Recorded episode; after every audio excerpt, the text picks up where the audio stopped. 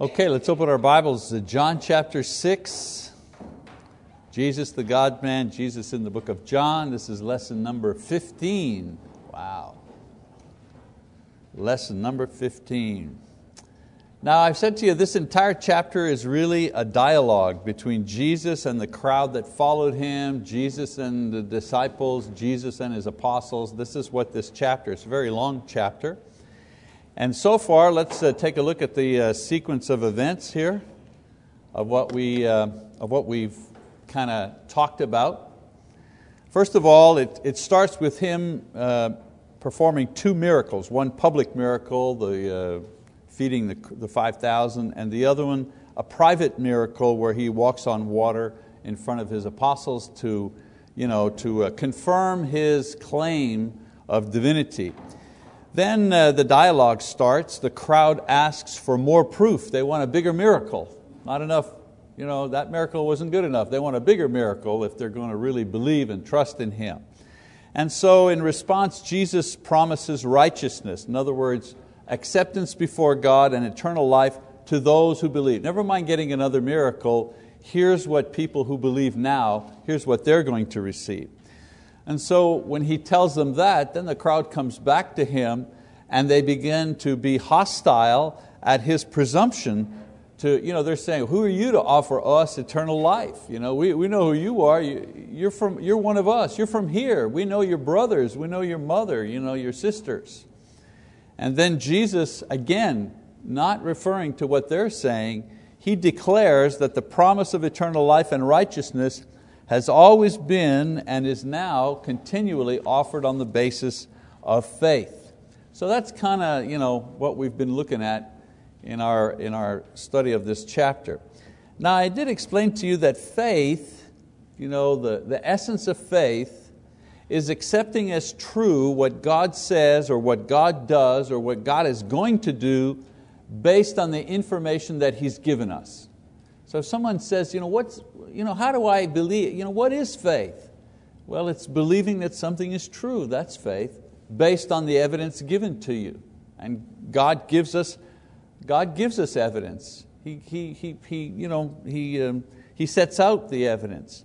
Of course, this means that sometimes we're asked to believe even if we don't understand how God does something or how He's going to do something. Some people say, well, I'll believe if you just give me step A, B, C, D, E, you know, if you really break it down for me. Sometimes that happens.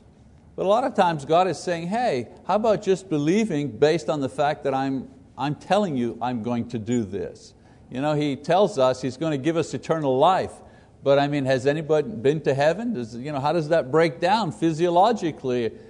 Well, that's one of the things he tells us to believe based on the idea that he's given that promise to us. So Jesus offers them the opportunity to be united to God forever by faith in Him. And He performs two miracles uh, to demonstrate His ability to make those promises. Hey, if I can walk on water, if I can you know, feed 5,000 with just a little bit of bread uh, and a fish, a couple of fish, if I can do that, then I can do, I can do the other thing as well. So that's the dialogue between Jesus and the crowd. Now we're going to go to the dialogue between Jesus and His disciples, beginning in verse 60. So, so far he's been talking to the crowd at large. But in the final verses of chapter 6, John will telescope into a tighter scene between Jesus and His closer disciples and the conversation that Jesus has with them concerning the miracles and the reaction of the crowd. So we're going to go to John um, uh, chapter 6, and we're going to pick it up in verse 60. And so he says in verse uh, 60, Therefore, many of his disciples, when they heard this, said, This is a difficult statement. Who can listen to it? And so, so far, Jesus' disciples have only been witnesses to what has been taking place between Jesus and the crowds. They're watching Him talk to the crowds. But when Jesus actually claims to give righteousness and eternal life through Himself, they just they can contain themselves no longer and they begin to reconsider their positions. Don't forget, this is where he says, You have to eat my flesh and drink my blood, you know, or you have no life in you. And now the disciples are going, Whoa, wait a minute, uh, maybe this is where we're going to get off. So it says, you know, a difficult statement. A difficult or a hard statement means something that's stiff or dry or hard to accept or hard to believe. So the whole concept of Jesus' divinity, His ability to confirm both righteousness and eternal life and resurrection through faith in Himself, that was just too much. That was just too much for them to take in all at once. They just couldn't take anymore. So I want you to note the interesting process of sifting that's going on here. You know what sifting is? Uh, when you continually refine something until you eliminate all the unwanted matter and you're left only with the purest element, that's sifting. You know, gold miners do this as they sift through all the minerals, you know, when they're panning gold, and that's the old fashioned way, but you know, there are huge machines that do that now, so that only the gold nuggets uh, are left. Or researchers who do this as they sift through a mountain of information to find just the most accurate, the most pertinent facts. And so Jesus is doing the same thing with people who follow Him. He's continually sifting them looking for the gold, looking for the true disciples. And so, first, he sifts through the leaders in Jerusalem. When he's talking to the high priests and the Pharisees, he sifts through them to see who's going to believe. Next, he sifts through the crowd in his hometown at Capernaum. They see the miracle, wow, this is great, man, you're going to be our king. And then he says, Yes, but you have to eat my uh, flesh and drink my blood, and, and if you believe in me, I'm going to give you eternal life. Ooh, you know, sifting them. Later on, he's going to sift through his chosen apostles, going to sift them too. Even today, he continues to sift through the world and through the church, separating the wheat from the chaff. So in this we see another recurring cycle, and that is Jesus continually sifting and refining and separating His listeners through the Word, through His miracles, and through His ministry. So in the end, Jesus' sifting serves to separate those with faith from those who have no faith, from those who are simply religious hypocrites. Some people just don't believe, they don't believe, they walk away. Some say they believe, but they're not living like they believe. And then others genuinely believe and they're trying to live according to the faith that they have. So now we're going to go from the dialogue between Jesus and the crowd to the dialogue between Jesus and His disciples, those who say they believe and are ready to follow Him. So let's read verse 61 and 62. But Jesus, conscious that His disciples grumbled at this, not the crowd now, His disciples, said to them, does this cause you to stumble? What then if you see the Son of Man ascending to where He was before? So in effect He says to them, I tell you that I can come from heaven and this makes you stumble? You know when He says you have to eat the, the, the bread that comes from heaven, He comes from heaven. He says, you hear me say that and that makes you stumble, makes you, you know, makes you doubt. Actually the word stumble in the Greek here means to be killed in a trap. You're going along and then a trap catches you and kills you. That's, uh, we think stumble means to trip. But in the Greek, it was a, a stronger word. It meant to, to capture and to kill. So, in, in essence, uh, I, I say this to you and it traps and kills your faith in me. Of course, this is the sifting process at work. The reason that his statements trap their faith is because their faith is in a man not in the Son of God. And his statement reveals the shallowness of their faith. They believe the guy, man, this is a great prophet. This guy, are you kidding me? He, he can create food. You know, he can heal the sick, he can even raise the dead. We surely want this guy as president or as king, or yeah, sure, he's the Messiah. But wait a minute, he's saying he's divine, he's saying he's God. Oof. I don't know about that. I don't know about that. I'm not sure about that. You see, their faith is where it's at.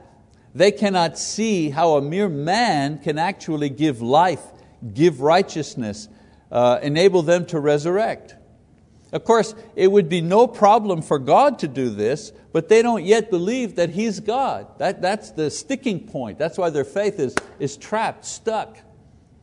They have the same problem. They stumble at the same spot as the crowd did.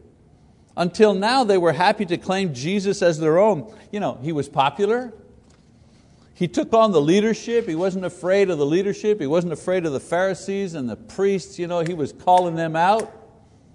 He even performed great signs like the old prophets. And so the disciples, yeah, Jesus, He's our boy, He's our man, yeah, we're all behind Him. But now He makes this incredible claim and they're caught short because they're not ready to go this far in their belief in Him. So Jesus tells them that they've given up very quickly. He said, man, you guys quitting already? You're already bailing on me?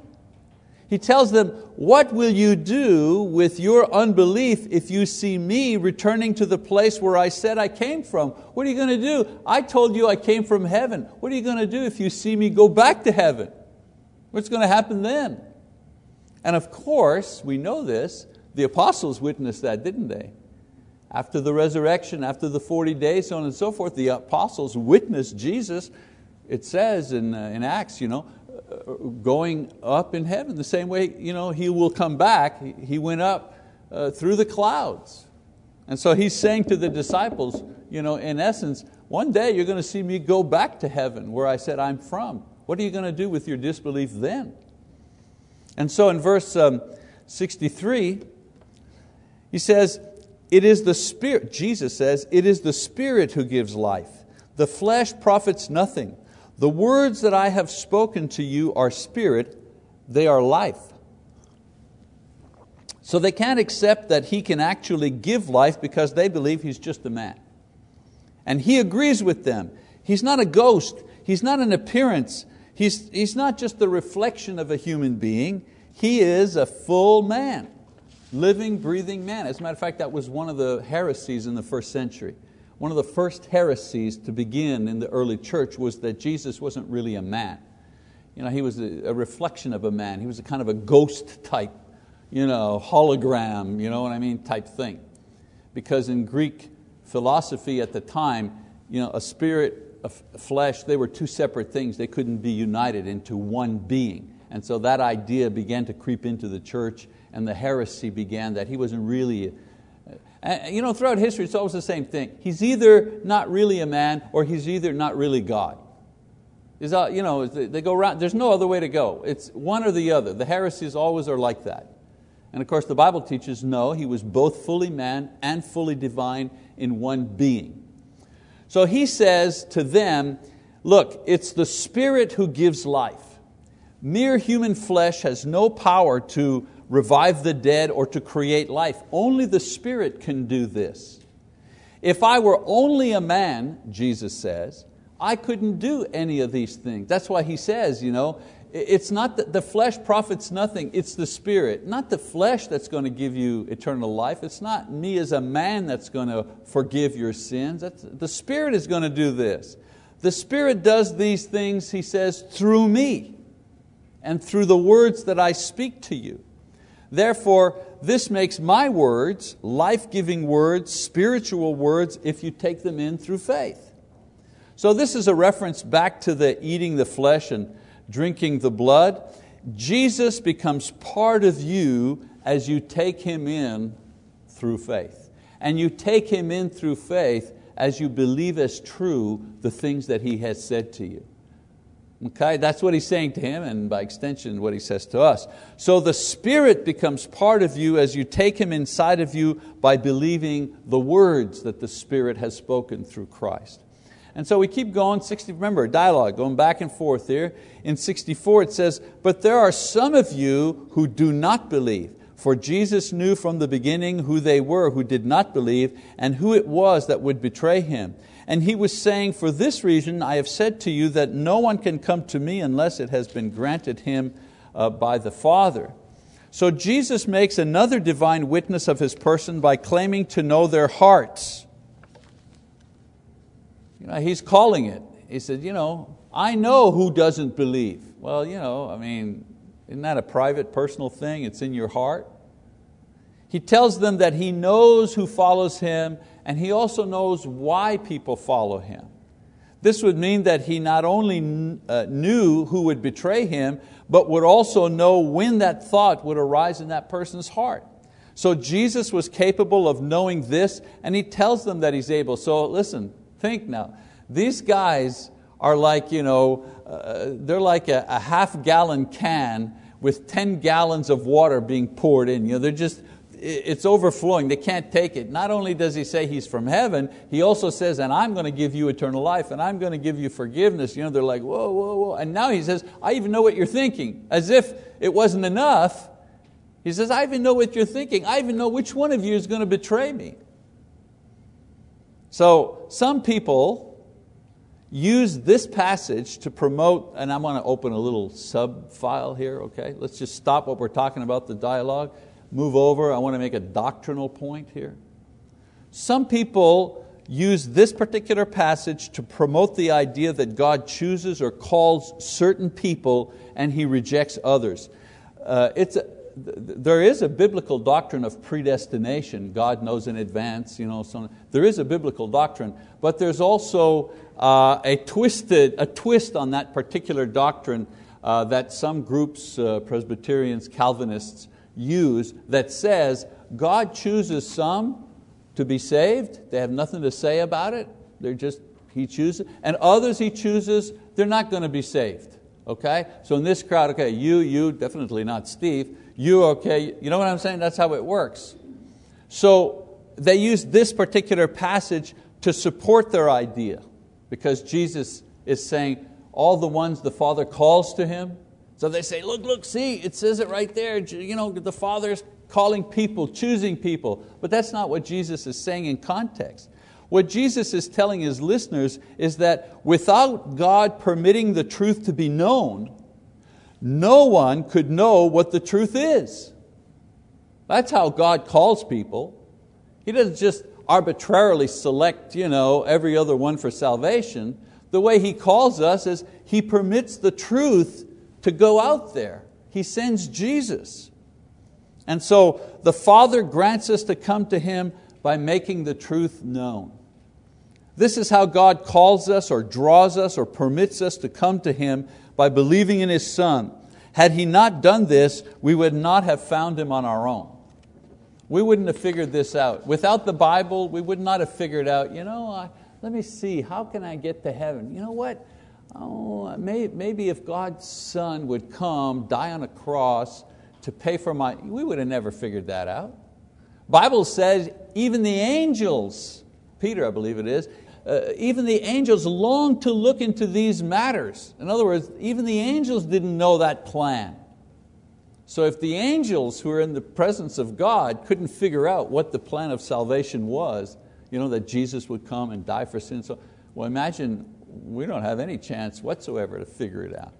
All right, so so now you know, the disciples are doubting, they're saying, Man, I don't know if we can stay with you. That's a lot. You've given us a lot think about. And then Jesus comes back and said, Hey, you know, if you can't believe this, well, how about if I go up and down from heaven? Will you, you know? And now we come back to the disciples again, the response of the disciples in 66. Uh, say the following As a result of this, many of disciples, many of his disciples withdrew and were not walking with him anymore. In other words, they quit. They wouldn't be counted among His disciples anymore. Why? Because Jesus rejected them. He said that if they didn't believe in Him now, they were never disciples to begin with. They were just along for the ride. So once they realized that Jesus knew that they were not disciples inwardly, they simply stopped pretending that they were disciples outwardly. So that, that's the result of the sifting. It's like, gotcha. You're pretending you're my disciples? Okay, let's see how well you do through the sifter. And so he outs them, he reveals them that they, they, really, they really weren't disciples. He pushes them to the point where they finally acknowledge, well, yeah, I never really did believe. Now, it doesn't say it here, but what do you think happened to those who quit? Well, very simple. They, they just went back to their old lives. They went back to fisher, being fishermen and farmers and shepherds and homemakers and servants of the king. You know, picking up where they left off before they began their walk with Jesus. People who leave the church, people who abandon Christ, what do you think they do? They don't go into a cave somewhere. They just go on with their lives. You know? The hole that is left there by their faith, they try to fill that with something else hobbies, activities, getting busy, making money, whatever. But only faith in Christ and obedience to Him can fill the hole that is empty. All right, we got to keep going. Verse 67. Now, Jesus talked to the crowd, talked to the disciples. Now he turns his attention to the apostles, because those are the ones he chose. Verse 67. He says, So Jesus said to the twelve, You do not want to go away also, do you? Now it's the apostles' turn to be sifted. The leaders are against him, the crowd is hostile, the people in the synagogue are skeptical, he's losing his disciples, so now he challenges his chosen apostles. He points out what is happening and says, You see the crowds leaving me? Does this shake your faith? The neighbors, the friends, the cousins, the relatives, the shaky disciples, all of them are leaving because the going was starting to get a little rough. Were they going to follow in suit? And so, listen to the apostles' response 68. Simon Peter answered him, Lord, to whom shall we go? You have the words of eternal life. We have believed and have come to know that you are the Holy One of God. You know, bless his soul, bless his soul, Peter, you know, speaks up, impetuous Peter. He speaks up with a faith not yet fully mature, but a faith never, nevertheless. Note that Peter says no, they wouldn't leave, but for two very distinct reasons. First of all, they got nowhere to go. Where are they going to go? They have nowhere to go where they can find life giving words. In other words, who, who else is, they've watched him speak to their religious leaders. And they've seen how he is just miles ahead and above their so called religious experts and leaders. And so, as far as faith or religion or spiritual things, where are we going to go? We can't go back to the Pharisees and to the priests. We can't go back there. Now, they could have gone back to the fishing business back to the simple life along the Sea of Galilee. They had a place to go, but not one that offered them the life that Jesus offered. I mean, only with Jesus did they have the words of life. I often say that, you know, some people grow up in the church, and others, like myself and some of you, become Christians as full adults. I was 30 years, 30 years old when I became uh, when I became a Christian and when I was uh, early in my faith, I had this same kind of moment with my family and others who said, what is this, a fad? What are you going through? You know? And I said, listen, who else is offering to me personally, with my life, my messed up life, who else is offering me that when I die, I will resurrect and live forever? Somebody got a better deal than that? And I had you know, studied and looked at other, quote, religions, you know, meditation, Eastern religions, looked at all that kind of stuff. I said, nobody's got a better deal. So I really get what Peter is saying here. There's nowhere to go. This is the best deal we're being offered. And then secondly, they believed what Jesus said, even if they didn't quite understand it all yet. Oh, so important. They had seen the miracle, they had heard the words, and they were putting two and two together. So Peter articulates the thinking of the group by confessing that they are in the process of knowing Him not only as a man, but as the one uh, Jesus claims to be, and that's the Holy One. When He says the Holy One, He's saying, He's not just saying you're a holy person, you're a pious person. No, no. The Holy One is the promised one, the Messiah. You're that guy. You're that guy. We've seen the miracles, we've heard you speak. I mean, no one else can speak the way you speak. So listen, Peter didn't know any more than the crowd knew about how things were done. I mean, he didn't know how Jesus would give eternal life, But based on the evidence that He did provide, he was willing to believe and trust God for what he didn't know. So God gives you enough to believe despite the things you don't know yet. Sometimes we want to know everything before we believe, but Jesus calls on us to believe so that we can know. Remember what I told you? Faith comes before knowledge. And in our world, we want knowledge first. We want all the facts, and then we'll decide if we believe or not. But that's not how it works in Christianity. God gives you the gospel, and you got to take a step of faith. And every time you take a step of faith, not just to be baptized or whatever, but you take a step of faith, He gives you knowledge. You take another step of faith, gives you more knowledge, more insight, and so on and so forth. All right, so now Jesus' response back to the apostles based on what they just said, and that finishes out the chapter. So Jesus answered them, Did I myself not choose you, the twelve, and yet one of you is a devil? Now he meant Judas, the son of Simon Iscariot, for he, one of the twelve, was going to betray him. So Peter had spoken for all of them, and all of them, by their silence, showed that they agreed with Peter. Nobody said, Well, that's Peter, he believes you're the Holy One, but I'm not sure yet. No, no, no, no, no, no. He spoke, no one said anything. So, you know, by consent, all of them were saying, I believe. But listen now, I mean, Judas was there. He didn't say a word either. So Jesus said, Yeah, you believe, but you know what? I know which one of you is lying know which one of you is lying. Now, their reward for this step of faith is yet another demonstration of Jesus' divine nature. See the step they took? They said, I believe. Look what Jesus does. He tells them not only is He aware of His true disciples, He's also aware of His betrayer as well. He knows which ones have spoken the truth about their faith and which one has kept his disbelief in secret. Some people who like to save Judas. I've, I've seen people argue, oh, well, you never know Judas, you know. I mean, Jesus is talking to Judas.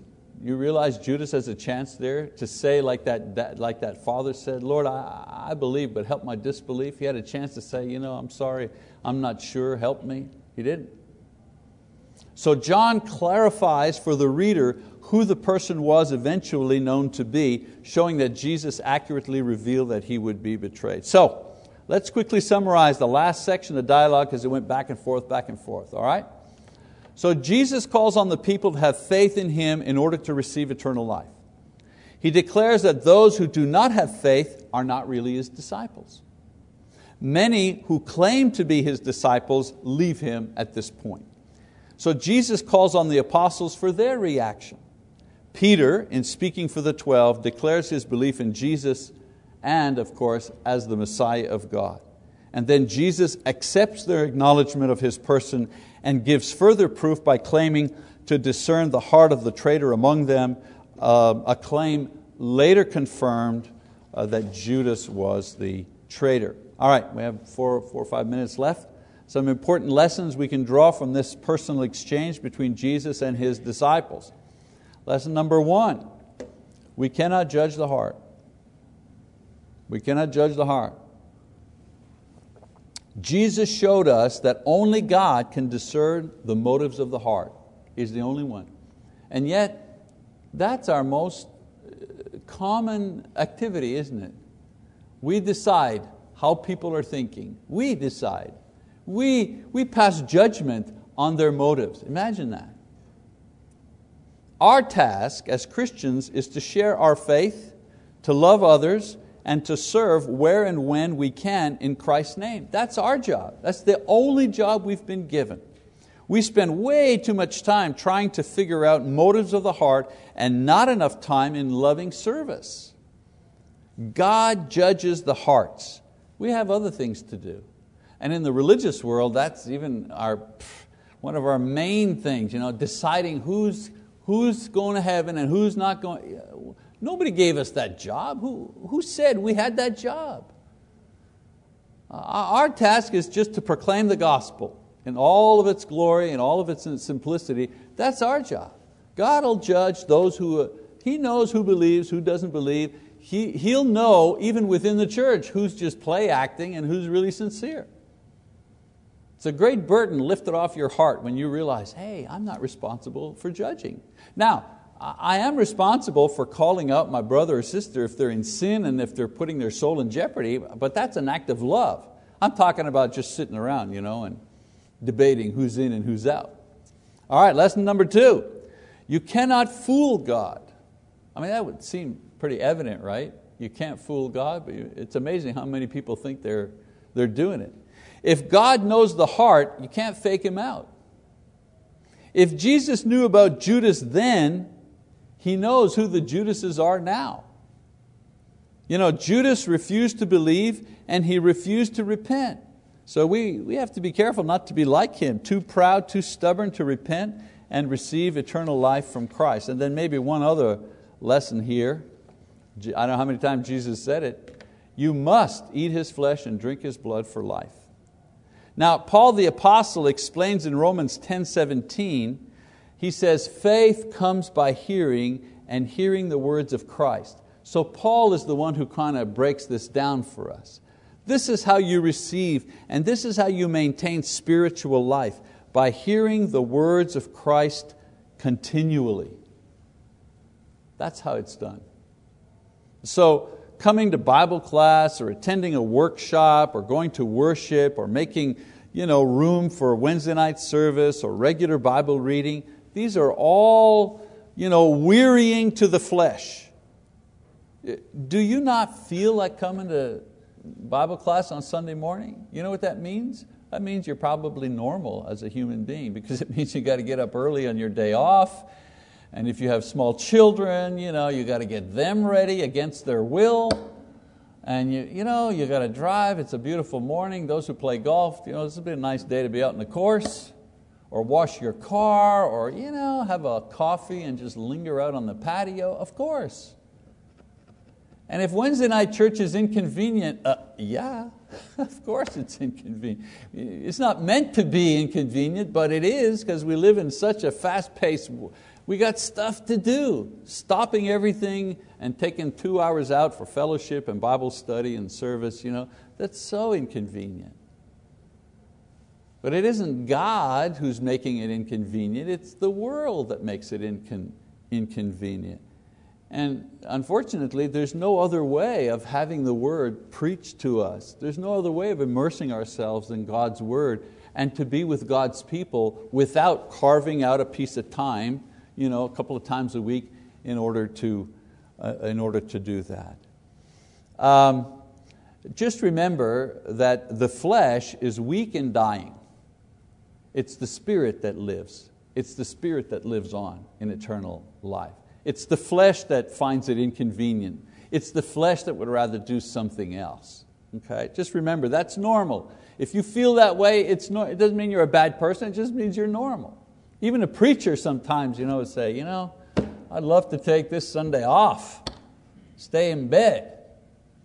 Yeah, everybody feels like that from time to time. As I say, remember, it's your spirit that profits, not your flesh. The word that you hear stimulates spiritual life and growth like, uh, and growth rather, like love and joy and peace and patience and gentleness and self-control these things are not gained through the flesh, but rather through the word that is affecting your spirit. People fall away for one main reason. They fall away from Christ for one main reason, and that is they don't feed their spirit. They don't open their Bibles ever, they don't attend regularly. Soon they begin to doubt Christ and become like those, the Bible says, no longer walked with Him. I mean, I could, I've got uh, members lists from 10 years ago. I just flip through it and say, yeah, gone, gone, gone, gone to heaven, gone to heaven, just gone. So let's, let's, let's eat and drink regularly what uh, is spiritual so that we can maintain a healthy and a growing spirit and protect the most valuable thing that we have, which is our, which is our souls. All right, so there we go. We finished chapter six, very long chapter, 71 verses. Uh, we'll move on uh, with Jesus the God man next week. All right, thanks for being with us.